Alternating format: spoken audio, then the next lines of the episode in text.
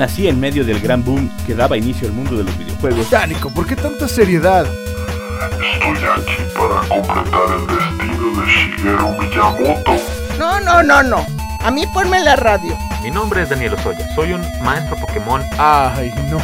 Edición limitada, cosplay, cartelera, comic store, gadgets, otaku. Bienvenidos a Mundo Geek.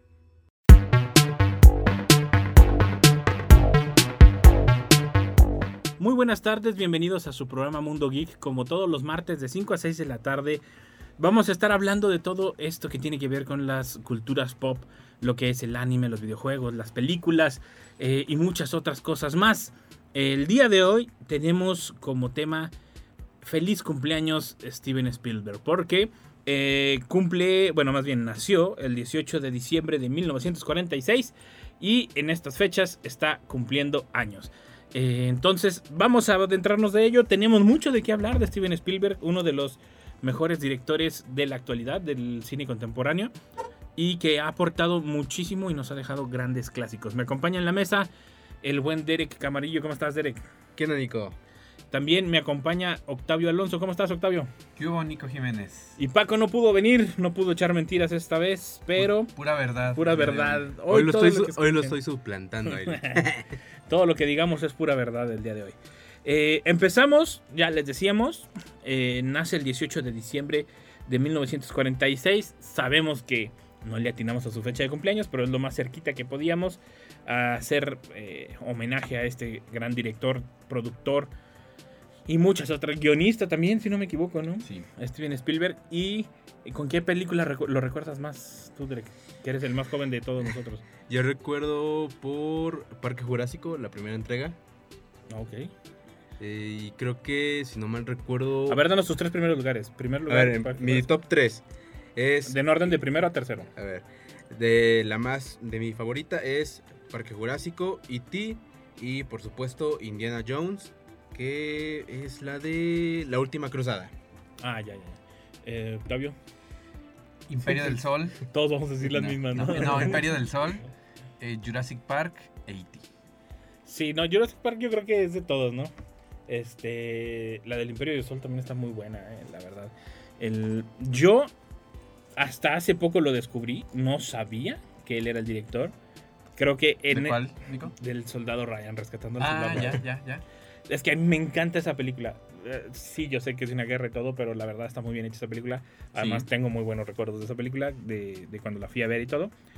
Yo creo que en mi primer lugar estaría eh, rescatando al soldado Ryan. No sabía que era de él, la verdad. Nunca me di a la tarea de investigar quién era el director, a pesar de que me gustaba tanto. Yo creo que en segundo lugar también eh, Jurassic Park. Y en tercer lugar, pues hay muchas discutiéndoselo, eh, la verdad. Eh, yo diría, de manera de ciencia ficción, yo creo que E.T.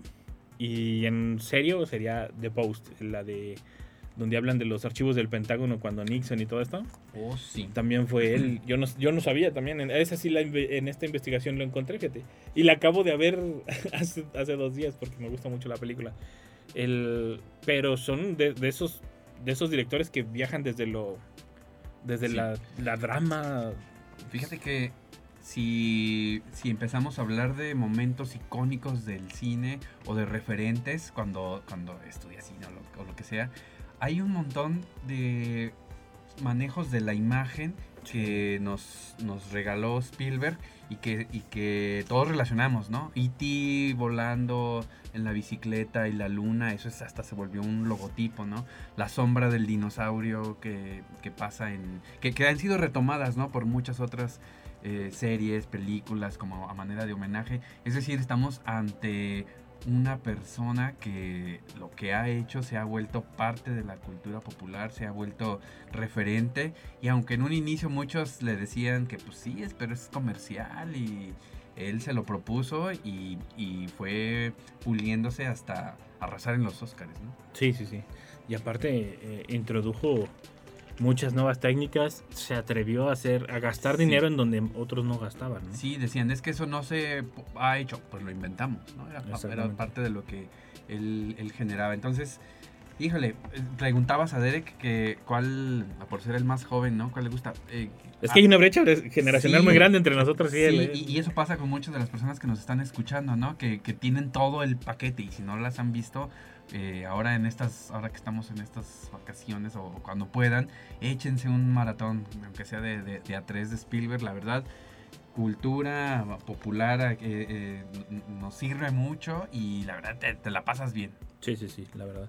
Derek, eh, ¿tú qué gran aporte consideras de Spielberg? Lo pregunto directamente a él porque, como decía, es una generación, una brecha generacional entre él y nosotros de que mínimo 15 años. Entonces, este, ¿cuál es el aporte que tú consideras o que viste para ver si es el mismo que nosotros vemos o que nosotros conocemos? Pues un gran aporte que ha hecho este Steven Spielberg es eh, básicamente una técnica que utiliza siempre en la mayoría de, la mayoría de sus producciones. Es conocida como la eh, técnica Spielberg Face, que digamos que es como una Y sale la habilidad. cara de no, es que de hecho es, es interesante cómo tiene esta técnica, porque es, eh, digámoslo, es una habilidad para capturar expresiones faciales intensas y emocionales como se ha visto a lo largo de sus películas. El- Entonces tú más que nada es técnica, porque yo, por ejemplo, el gran aporte de Spielberg para mí son los animatrónicos. O sea, ya lo habían hecho alguien, ya lo había en menor escala o en o escala más austera, pero él se animó a hacerlo de crear el tiranosaurio Rex. O Y, sea, y- y no olvides, Nico, el tiburón, ¿no? El El- ese antecedente sí, con sí. los pocos recursos que si se veía eh, medio ahí, medio falso. El manejo de cámara. en su momento no se veía falso. o sea, No, no, no. Creo no, que no. incluso cuando nos tocó a nosotros todavía no se veía falso. En los 90 todavía considerabas que era un tiburón Claro. real. Sí. Eh, ya después cuando mejoró la tecnología de la tele, Es que ve, ve Jurassic Park, o sea, ahí es. Sí te la crees. Ves los dinosaurios, ves sí, exactamente. todo. es- No, de hecho, por ejemplo, algo que, que ahora en el evento de Geek Plus que estuvimos ahí eh, con varios de los stands, había una persona, perdón, no me acuerdo del nombre, este, pero tenía un stand donde ponían juegos de antaño, juegos eh, vintage, ajá. a jugar. Y había algo que nos comentaba él, que las teles daban un color que no da ningún color, eh, no sé si sea cierto, no me consta, nunca me había puesto a reflexionarlo, que esas teles que eran las, pues casi de bulbos, no, no eran las de bulbos, pero ya eran todavía las que tenían Pero eran de cajota. ajá, ¿no? una cajota, que por el fósforo que tienen las teles Mm. daban unos colores, o sea, que el rojo que está ahí es el rojo intencional que buscaba darte el director, y que de donde la veas se ve igual. Ahora, ¿a qué voy con este comentario? Que muchos dicen ya se desvió de la película. que yo considero que esos colores pueden afectar la percepción de si se ve real o no. Porque ahora en las películas LCD, en las películas LCD, en las películas con pantallas nuevas, LCD, LED y demás, Ajá. si ustedes lo ven de ciertos ángulos ya no se ve. O se ve raro la, la pantalla, porque así es la tecnología. Si la ves de frente se ve bien, no se ve mal, pero yo creo que sí cambian colores o que por lo menos hacen más notorios los efectos que en su momento con esa tecnología no se notaban. Sería de poner dos pantallas así, ¿no? Una, una de estas de cajota enorme y una de las nuevas, de la que quieran, y ver cuál se ve y ver si hay una diferencia tangible, ¿no? Porque yo me acuerdo que las veía en la tele y yo, yo pensaba que era un tiburón y yo, de, de hecho, por su culpa le tengo miedo al mar, o sea, no sé qué hay debajo de mí. O sea, me gusta el mar y todo, pero nadar en el mar me da un pavor porque no sé qué hay abajo, o sea, pero, pero yo considero que ahí también hay, hay que tenerle, las nuevas generaciones o las nuevas personas que le quieran ver, tienen que tener esa consideración. La tecnología cambió muchísimo, estaba diseñada para cierto tipo de, de, de tecnología, cierto tipo de audiencia, e incluso. Sí, Tiburón marca un antes y un después. Digo, qué curioso que hay muchos momentos así con, con Spielberg, Sí, ¿no? sí. Pero el, el aventarse a- con estos robots, sin embargo, hay una cosa bien importante aquí, que es algo que maneja Spielberg muy bien y que lo vemos a lo largo de distintas películas, es la ausencia. Es decir, no salía el tiburón, pero la No. música ya te preparaba que ahí venía. O las siluetas, o el mar. O sea, tú te man- te mantenía a, a- a- a nosotros como espectadores a la expectativa de ahí viene el tiburón, se te aceleraba el corazón con la música que iba aumentando. Y fíjense cómo eso mismo pasa en Jurassic Park. Eh, antes de ver al tiranosaurio Rex, Ya eh, las ramas se mueven, el agua, agua, ¿no? sí, Esa sí, escena claro. del agua donde solo en el cine, o a menos que en tu casa tengas un super sonido, Sonido. híjole, el impactantísimo cómo, cómo retumbaba toda la sala con ese pisada del dinosaurio. La verdad, creo que de, de las películas que yo más he visto en cine, Jurassic Park, yo creo que fui al cine como 12 veces. Sí, no, no. De hecho, el cine se puede mantener fácil de estar pasando esas Y, y películas. te apuesto que si la ponen ahora en Sí, va, Navidad, sí, vamos. una semanita, va a estar bien. Si ponen los 21 segundos de Indiana, ya, no, eso es de este, Pero, pero es, es- este, el no estar el, el presente, pues, en este caso el, el- el tiburón o eso, es parte de lo que Spielberg manejaba muy bien. Sí, y la verdad, se hacía milagros con esa música de Jaws, de, del, del tiburón. John Porque- Williams nuevamente, Porque ¿no? nomás eran dos turun, Sí. turun. O sea, no se quebró el coco, o sea, nomás era... Y esto es todo, y así... Creo que hay una entrevista donde, donde le dicen... ¿Eso es todo? O sea, como de, de- como Sí. de que es neta, dice, es como de confía en mí, va, va, Y va". cómo se va acelerando, la verdad. Toda la experiencia sensorial es, es aparte de, de- de lo que estás viendo, híjole, enriquece un montón. Y lo mismo pasa en Jurassic Park con la música, ¿eh? También, Sí. desde que te presentan los dinosaurios y cambia la música, es, es bien, bien bonito. Incluso hay algo que también, por ejemplo, en la película de Tiburón, eh, ya que fue un éxito en taquilla, esto le dio paso básicamente para una primera nominación al premio de la Academia como mejor director. Desde ahí ya se le nominó. Desde ahí ya fue como, digámoslo, eh, como en simples palabras, su glorioso propósito. en- Sí. Y, y que la gente confiara también eso, eh, los productores, ¿no? Más en él, de darle ya más dinero, de, de irle soltando. Sí, le- fue un gran cambio, pues. Sí, la verdad que sí. El, y también he incursionado en distintos géneros, porque era lo que te mencionaba. Sí. Va desde el drama, ciencia ficción, este, El terror. terror, tragedia, o sea, es como de, como de qué tema no ha tocado. Y ojo, no, no es que es que a ti te gusta y por eso lo dices. No, a ver, a ver, a ver. No soy el único que lo dice. Ah, tiene nominaciones, tiene premios, tiene. Son películas que ya pasaron a la historia. Por ejemplo, Yo Soldado Ryan no sabía que era de él. y es una película que me encanta y que fue nominada y que ganó. O sea, y fue una película que marcó época por cómo lo manejó. Este, lo mismo la lista de Schindler. Y él Mm, fue, o sea, claro.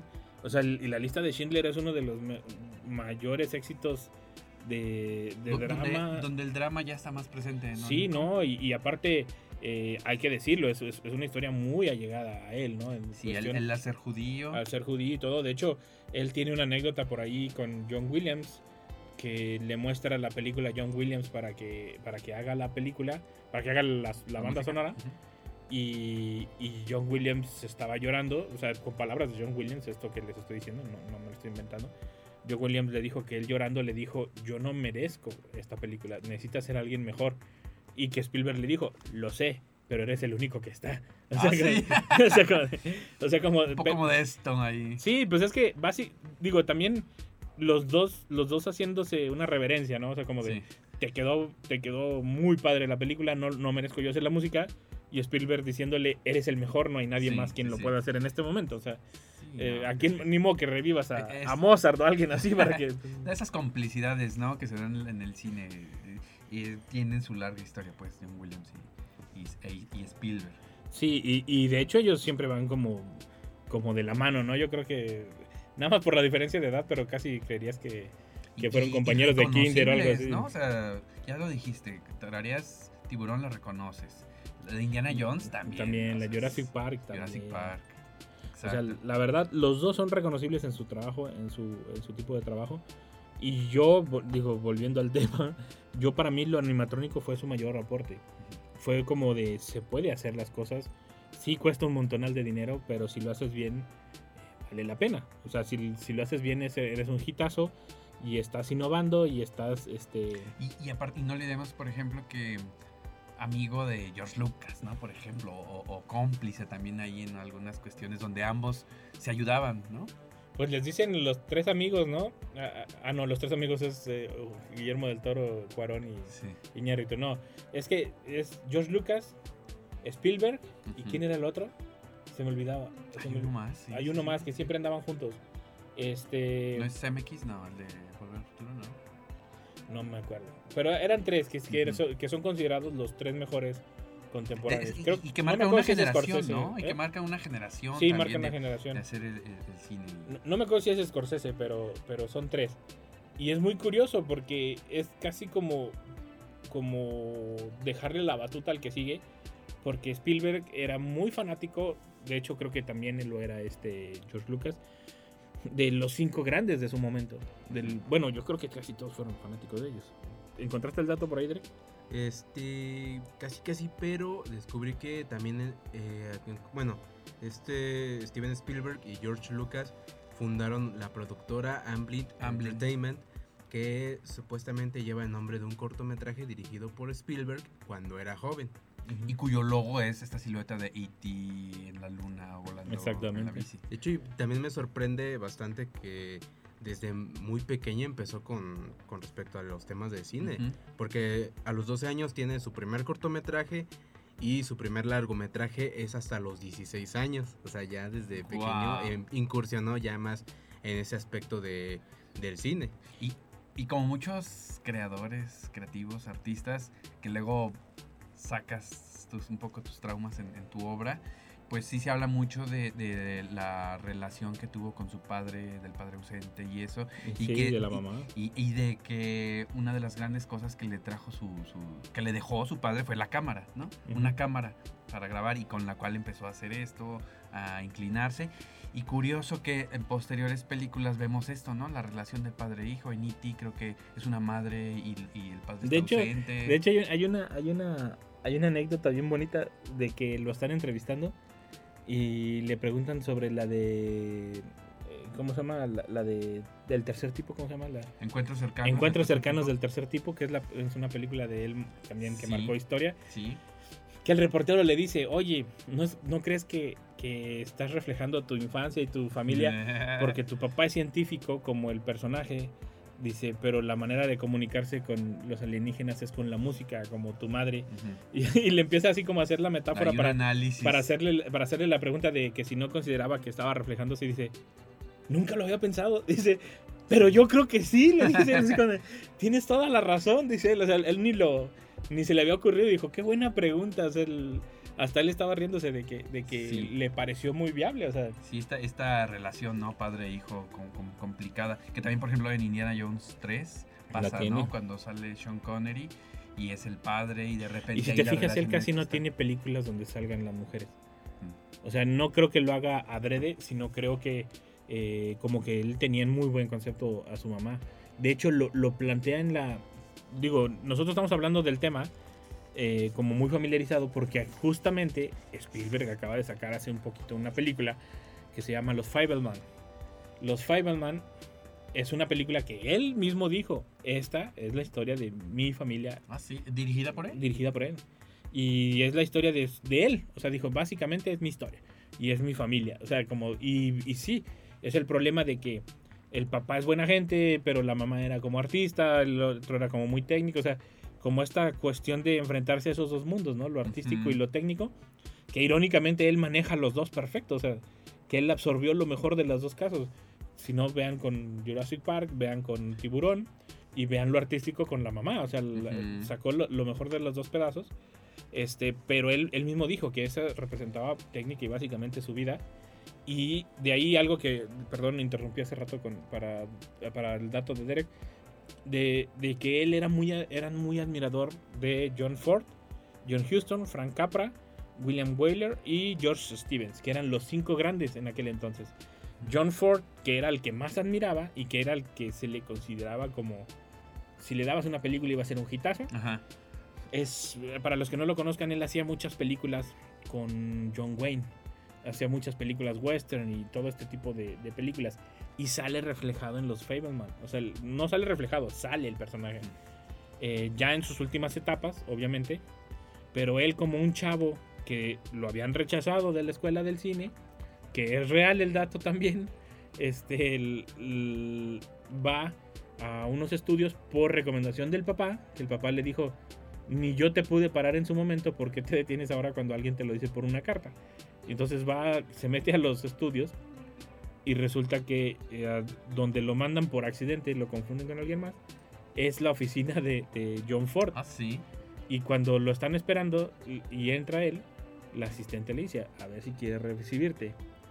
Y, y yo de esa escena saco como una gran analogía, no sé si esa sea, pero lo- él entra y el otro era como muy directo y a lo que iba y si no, lárgate. ¿ah? Y entonces le, le- le dice, ¿qué quieres? Dice, es que quiero hacer cine.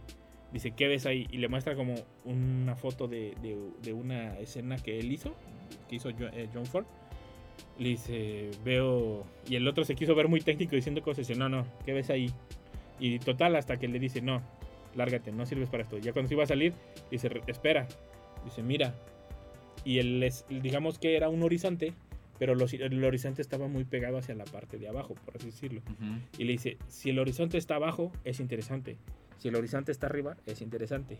Si el horizonte está en medio, es aburrido. Pero no es tanto en dónde estuviera el horizonte, sino lo que yo creo que le intentó decir fue que diferentes perspectivas o miradas Sí. eran interesantes. Sí, No ver lo mismo siempre. sí, depende de, de- de la perspectiva, de cómo veas. eh, va a cambiar mucho, ¿no? La narrativa. Exactamente. el Y ese encuentro sí se dio. O sea, todo eso que... O sea, como las partes importantes sí se dieron. Hay otras que son como más de... Sí. Pues para darle... Entonces tenía ahí sus Salsita a la película, su ¿no? escuela, su, su, su influencia, ¿no? Sí, sí, sí, exactamente. Y, y, y refleja también, pues, todo el, el- ¿cómo se dice? El, el bullying que recibió, porque en aquel entonces también Por veían... ser judío. por ser judío, exactamente. Entonces, el- la verdad es alguien que ha sobresalido llevando todas las de perder, llevando todo en contra. Y hay que reconocerle los aportes que hicieron. o sea, y ha, ha intervenido en otras, en otras eh, películas e incluso series de televisión. eh, incluso como productor que, que yo ni, ni me lo sabía. O sea, los Animaniacs, los Tiny Toons. O sea, Ah, sí. él, por ejemplo, los nuevos Animaniacs, él los trajo de vuelta. O sea, él los, él los sacó. Dijo, ¿por qué no? Y puso Sí. la. Este, Volver al futuro. eh, quien engañó a Roger Rabbit también fue productor de, de esa. O sea, él, mucha de la, de la filmografía, por lo menos de culto o importante, nos la ha regalado él, ya sea como director, como productor, como guionista. O sea, en todas ha estado de metiche. O sea, no, no, hay, no hay una sola donde... Bueno, no, sí hay, porque son un montón, tampoco... Sí. Este, es pero mucho. eh, incluso a, a unas hasta irrisibles. Por ejemplo, la de, Cow- la de Cowboys contra Aliens. y Así como de... ¿Por qué produciste eso? O sea, Puede darse el lujo, ¿no? Ya con la Sí, sí, trayectoria, sí. con la lana. No, y lo peor es que uno va a verla. O sea, incluso no la vas a ver porque sea Steven Spielberg. Mira, vas a verla porque son vaqueros y aliens. o sea. Curioso que tú no sabías la del soldado Ryan, porque a lo mejor muchos la vimos nada más porque, ah, de Spielberg, Ajá. vamos a verla, ¿no? Muchas veces es el nombre el que te hace ir a verla y, y en este caso, bueno, Fue al revés. está buena, te sorprendes y dices, ah. De hecho, lo mío fue accidente porque se estaba estrenando un cine que está ahí por un río. Ajá. Este, era la primera vez que se iba a presentar una película en ese lugar. Vámonos. Y, había, estrenó. y había una fiesta en la que yo no quería estar en mi casa. Y que yo me voy al cine. Y, y- y un primo me dijo, tengo boletos, vamos. Y dije, vamos. Pero ¿a qué película es? "Pues No sé, vámonos. Ya. Y así fue De como guerra. entramos. No, y aparte me tocó en el primera fila, porque era cuando no estaban numerados. Y como Eh, llegabas. como llegabas y híjole. en la primera fila y viendo al soldado no, Ryan. No, Qué, estrés ir al cine y formarse. ¿eh? No, y aparte, este, ¿cómo se llama? Me tocó así recibir a todos los soldados abajo porque estaba la guerra, todo lo que daba allá arribita. Este, pero no, no, eh, por eso les digo que tengo buenos recuerdos de esa, de esa, de, de- de esa película y, y me gusta mucho esa película. Este, y yo no sabía, ni tenía la menor idea de que era, De del, que era de- del gran Spielberg. del gran Spielberg. Eh, se nos está acabando el tiempo de la primera mitad. En un momento regresamos, no se vayan. Recuerden que pueden escucharnos a través de www.radioytelevisión.uslp.mx si es que se tienen que bajar del carro. Si no, recuerden el 88.5 FM de Radio Universidad en San Luis Potosí, 91.9 FM de Radio Universidad en Matehuala. O si se lo, si lo van a perder por alguna razón o van llegando, no se preocupen, lo que ya pasó lo pueden escuchar a través del sistema podcast en Spotify, Amazon, Anchor, iTunes y demás plataformas que con las que cuenta el sistema podcast de Radio Universidad. En un momento regresamos a su programa Mundo Geek. Ya estamos de regreso en Mundo Geek. Ya estamos de regreso en Mundo Geek.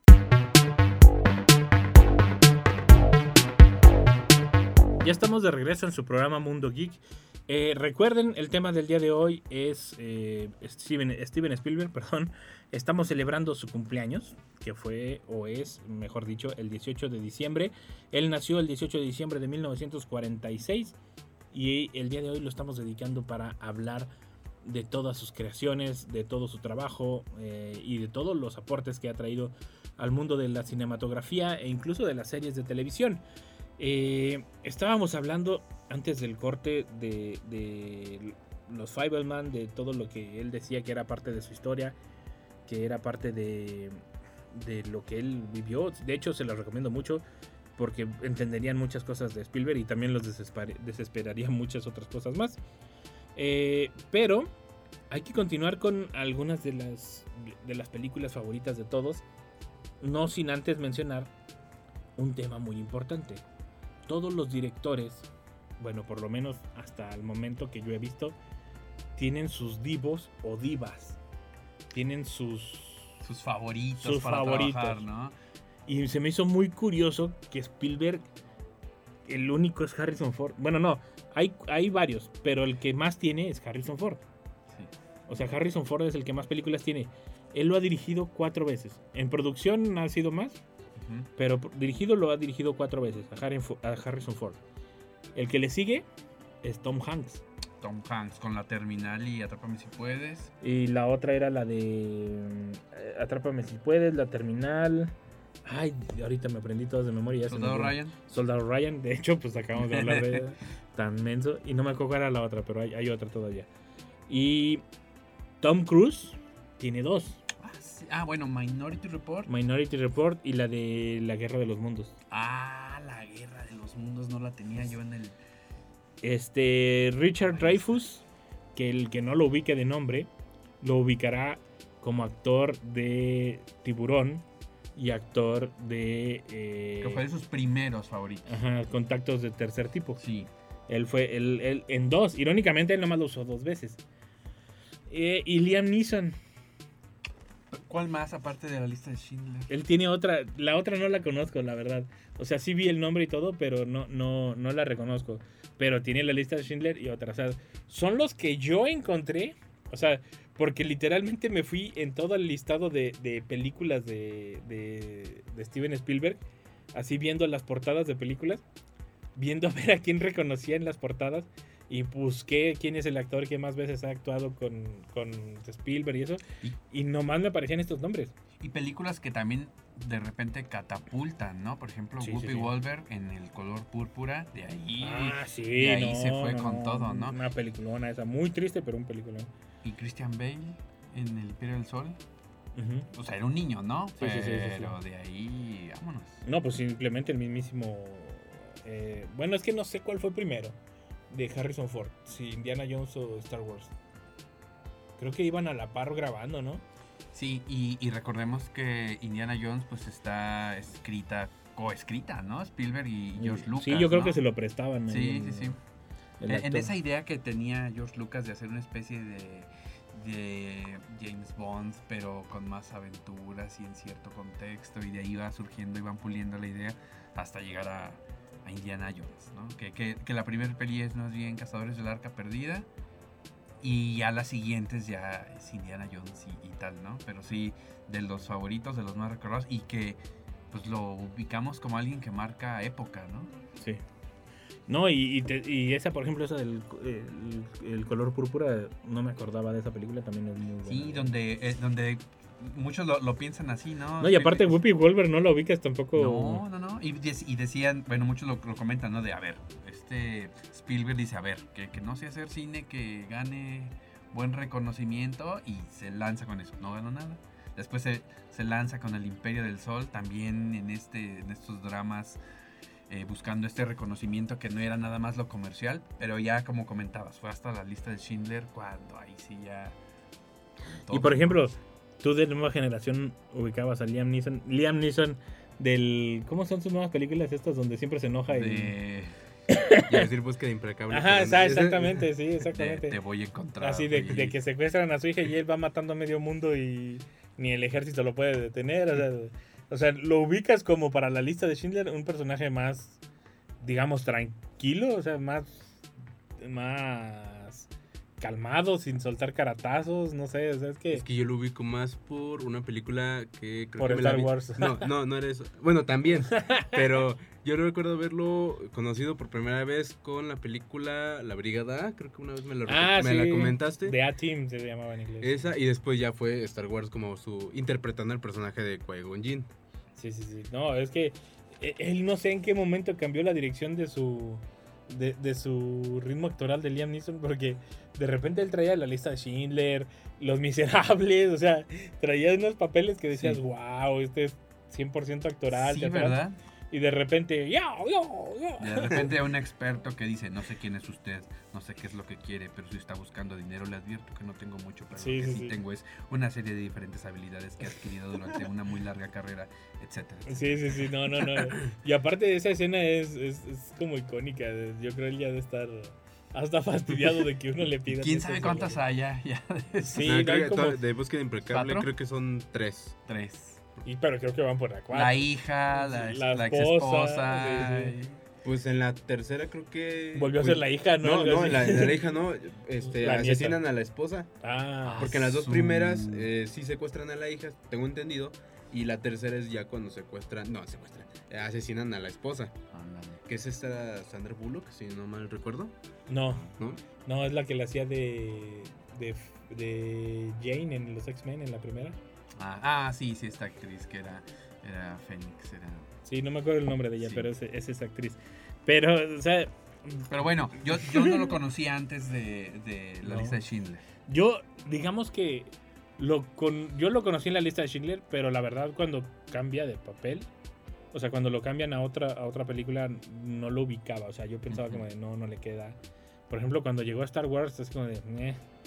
Pero, eh, lo hizo bien, la verdad. Lo hizo Sí, bien. después su cameo en. Y son, y son de la esos serie. y son de esos talentos que, que ellos le descubren lo, porque a pesar de que seas actor pues igual que, que otros talentos no significa que seas bueno para todo no o sea no significa que seas bueno para los actos circenses o, o como Tom Cruise que hace sus propias escenas de riesgo no o sea sí, eh, y entonces, al, al descubrirles estos talentos, porque también en producción, o sea, de que Spielberg los ha producido, que ojo, el productor significa. Hay varios estilos de productor, pero casi siempre los productores, como el donde intervienen ellos, que es lo que les da como reconocimiento, es de que ellos tienen que conseguir lo que necesita la película. sí. O sea, ellos tienen que, de hecho son como los que trabajan un poco más que todos los demás, ese tipo de productor. El productor ejecutivo es el que nada más da el dinero Da y, la lana. y ya. Pero el otro productor es el que tiene que conseguir a los actores, tiene que conseguir locaciones, tiene que conseguir todo, ¿no? Entonces, a la hora de ser el, El que productor, produce. ajá, su exactamente, y el dice, director nomás, la magia. como quien dice, le quita el, el problema al director. Sí. Él, en muchas películas él no dirige, pero él es el productor y sigue trayendo a estos, o sea, sigue trayendo a Harrison Ford, sigue trayendo a Liam Neeson, sigue trayendo a todos y cada uno de ellos, a Tom Cruise creo también. Y, y es de, de- y muy diferentes los, los personajes, ¿eh? Ujú. Creo que a excepción de Tom Cruise, creo que, que casi todos sus personajes son iguales. Este Liam Neeson sí los cambia como de, de Sí, sí, sí, hay más distintos matices, ¿no? Sí, no, simplemente de la lista de Schindler al otro es, es demasiado el cambio. ¿no? Sí. De hecho, por ejemplo, Steven Spielberg produce todas las de Hombres de Negro y vuelve a traer a Liam Neeson a, a Men in Black 3, a Men in Black 4, la de Internacional, Ah, donde sale este el que hace de Thor. Entonces, y lo vuelve a traer de regreso. O sea, son, son de estos aportes que no lo ves, piensas que todo se lo lleva el director, pero son de estos como que no queriendo el, el productor te acerca la hojita como de aquí está. esto". Sí, y no por nada luego en ciertas películas ciertos trailers de los productores de tal, ¿no? O sea, ya te van introduciendo que sepas quién, quién la produjo y, y que se empieza a volver garantía, ¿no? Que ciertas películas. Y regresando a Tom Cruise, híjole, este Minority Report eh, también digo e- entra en estas categorías de, de Spielberg futuristas, ¿no? Donde hace un estudio Él no de- deja de ser futurista. no, no deja, eso, eso es lo impresionante. Y, y- y lo que, un- algo de lo que caracteriza a, Mi- a Minority Report es que si hubo un estudio bien serio de cómo los científicos proyectaban que iba a ser el futuro, las, la, la- toda la tecnología, las computadoras. Y con todo esto que, que- que consiguió fue que se fue definiendo, ¿no? Este Mm. tipo de, de cómo eran las pantallas y cómo, cómo se podía trabajar para darle todo este contexto a su historia, ¿no? De, de prevenir los crímenes antes de que sucedan. Que es una teoría bastante aterradora si, te pones a pensarlo. Sí. De El- hecho, no, no sé si recuerdan, pero eh, creo que hay un dato curioso en donde supuestamente Steven Spielberg estaba realizando un proyecto sobre Stanley Kubrick. Este proyecto eh, tenía por título Inteligencia Artificial, no sé si lo recuerdan que fue estrenada en 2001 y técnicamente eh, como que pausó eh, como ese proyecto, pero después volvió como que a, a darle continuidad. A final de cuentas sí llegó a estrenar. Pero ahorita que estaba checando los datos, no sé si saben el, como digámoslo, la influencia que tuvo para realizar la película de E.T. Porque resulta que, digámoslo... Vuelve a los papás y a las mamás. No, no, es que Ah, de hecho Pero tiene... de cierta forma. Sí, eh, sí, sí. Como digámoslo, tiene como una cierta afición por los temas paranormal. Ujú. Porque supuestamente dice que ha tenido como encuentros cercanos con extraterrestres. Que, digámoslo, eso lo ha afirmado en entrevistas. Y que a- además de que relata sobre experiencias personales en las que él describe que ha llegado a, como a ver, eh, digámoslo, objetos voladores no identificados. Y también creo que... ha Yo creo que fue la misma fiesta que Guillermo del Toro. No, pues sí se, sí se puede, ¿no? O sea, quién sabe, incluso hay toda una investigación ahorita. Pero a ver, síguele. Pero eh, también, eh, además de haber participado, por ejemplo, en películas de terror como Poltergeist, Ah, claro. sí. creo que él había- creo que él tenía un papel, este, Era el cameo. no, es tal Ah, cual. sí. Ah, No, ah, no, ya, no listo. sé. Eh, supuestamente eh, dice que Steven Spielberg estuvo involucrado en la producción y que muchos consideran que su influencia fue tan significativa que en realidad dirigió gran parte de la película. Pues puede ser, ¿eh? es que hay quienes luego a veces no sueltan la batuta y, y hay quienes se Sí. dejan que se Y lleve la batuta. ¿no? siendo productor, desde acá puedo controlar muchas Sí, cosas. sí, sí, ¿no? sí, sí. sí. Pero por ejemplo, en E.T., eh, ahí también es el, el gran ojo de la persona y por ejemplo de él como director. eh, que incluso la, la anécdota salió hace poquito con el, con el show este de Drew Barrymore, ya ves que Ujú. tiene un nuevo show de tele Sí. de esos mañaneros. Eh, y salió la anécdota de E.T., de que la niña se creyó tanto que E.T. era real, que obligaba a que alguien, siempre que ella estuviera, moviera la marioneta. O sea, de que pensara que sí estaba real y que nunca se dejaran y que nunca la sacaran del de, de, O de sea, la para idea. ella, para ella sí era un para ella existía. Y, y- y ella no sabía. Los que le dijeron, en, y ahí en el programa, fueron la, la actriz que la hace de mamá, la- el actor Ajá. que la hace el hermano.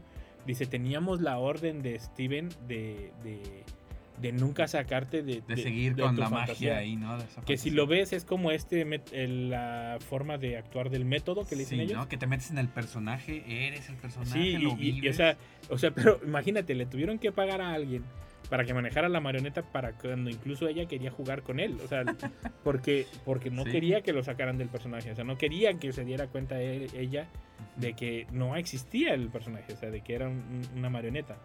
Y, y fue de las anécdotas que salieron hace poco y fue de pues de los momentos vitales, porque de hecho la actuación de Drew Barrymore fue de Sí. primordial en ese en esa película Sí. y era una niña, o sea, era era imposible La dirección que tienen ellas es, es- es muy, muy padre, ¿no? De, de Sí, sí, Spielberg. El manejo también de la cámara en E.T., sí. todos, todas las tomas a la altura de los niños, ¿no? O sea, o, o de E.T., ¿no? Esta, esta Han salido altura. con unas piernotas ahí todos Sí, agachados. y, y- y muchos adultos por eso los ves así, ¿no? o sea, no, no les ves la cabeza, lo- Ujú. los ves de, de la cintura Sí, como te ve un niño. arriba. Exactamente. Entonces, híjole.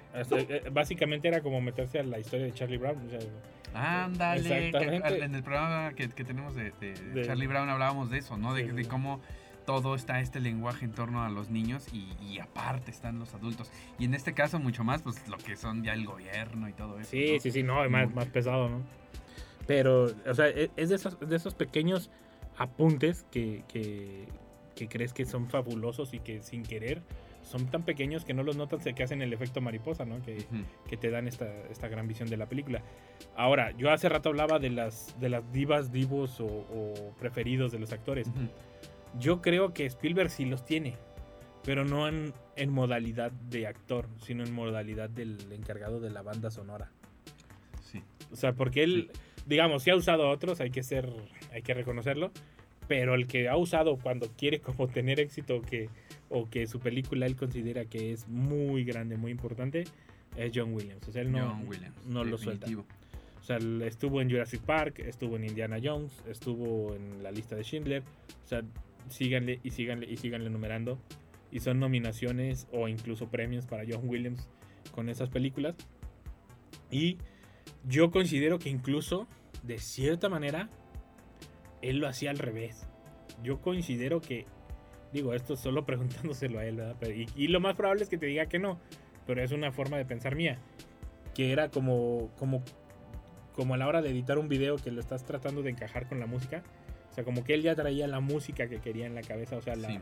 el- la, la tonalidad o el, o el sentimiento que quería darle a la música.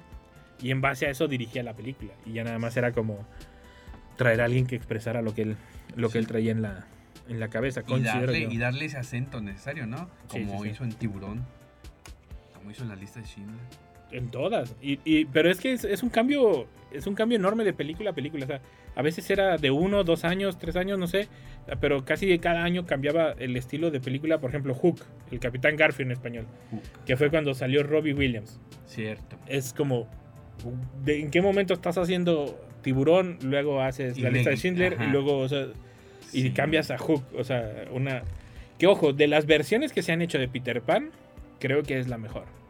Eh, aunque aquí era enfocada a Garfield, pero Sí, y, y creo que Julia Roberts es Tinkerbell, la campanita, ¿no? sí, sí, sí, sí. Eh, creo que es de las mejores versiones. Y Dustin Hoffman creo que es Hook, ¿no? Sí, Dustin Hoffman es Hook. Sí. Muy, muy, muy arreglado, pero es Hook. Pero, el- eh, digo, todavía está muy Disney, la verdad.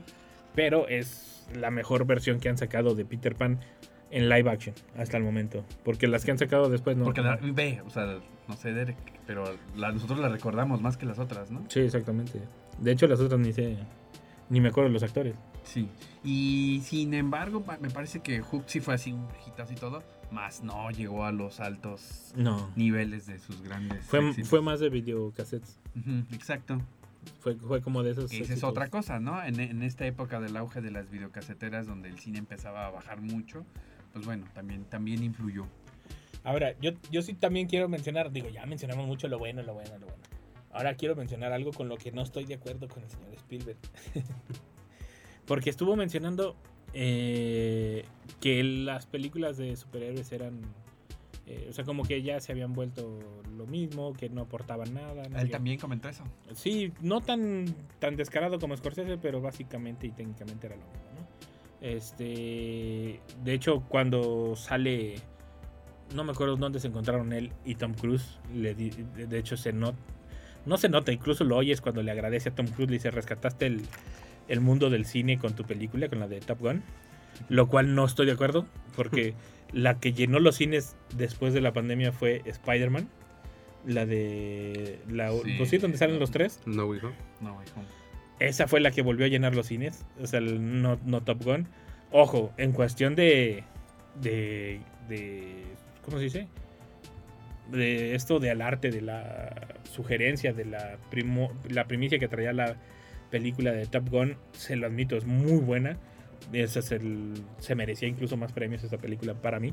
Esta, esta es como secuela, pues, la de Sí, Maverick. la 2, la de Maverick. Ah, ya. Ujú. Y, pero eh, esto que dicen de que, de que es repetitivo y que es lo mismo y no sé, yo digo así como de, ay, te estás mordiendo. O sea, como de, mejor no hables nomás porque los tuyos no son tan superhéroes, pero, o sea, él es productor de, de Transformers. Que a Ah. como ya debieron haberla dejado de hacer Ay, hace sí, como... Yo no sé ya ni cuántas. Sí, no, no, no, no. O sea, es que, es que eso voy, ¿con qué cara vienen y me dicen eso cuando están haciendo lo mismo, nomás que en vez de superhéroes son otras cosas y no les pegó, pero están haciendo lo mismo? Transformers.